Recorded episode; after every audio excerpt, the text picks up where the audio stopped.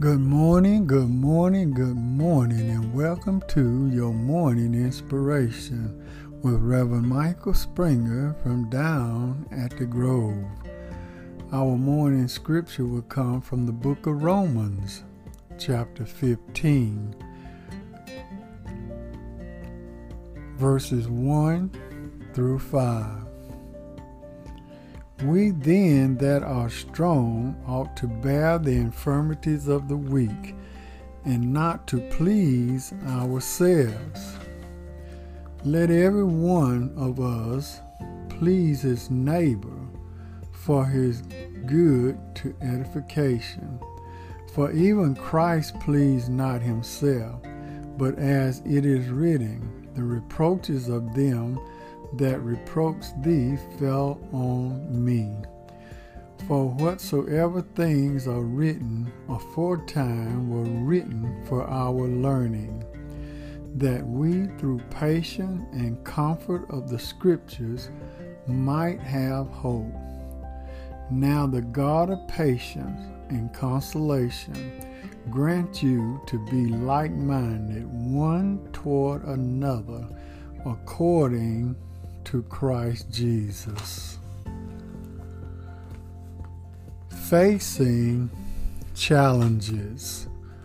Facing challenges. It's the gift of God, and a precious gift it is, for which we must earnestly seek unto Him. Our divine Master invites us and encourages us by showing himself meek and lowly in spirit. The same disposition ought to mark the conduct of his servants, especially of the strong towards the weak. The great end in all of this is all in our actions, and that our actions must be that God be glorified. So on today, say to yourself, I will seek to find ways to encourage others through the same challenges I have faced. Because we are all facing challenges in life. There are no big I's and little U's, but we are all the same on one accord.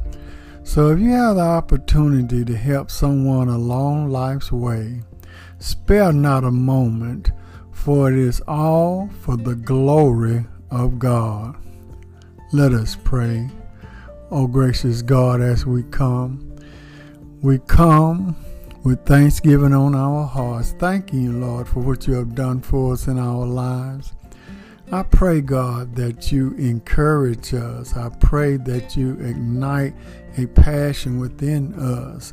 I pray that you give us strength that we may go out and help others that are weaker than us, that are falling by the wayside.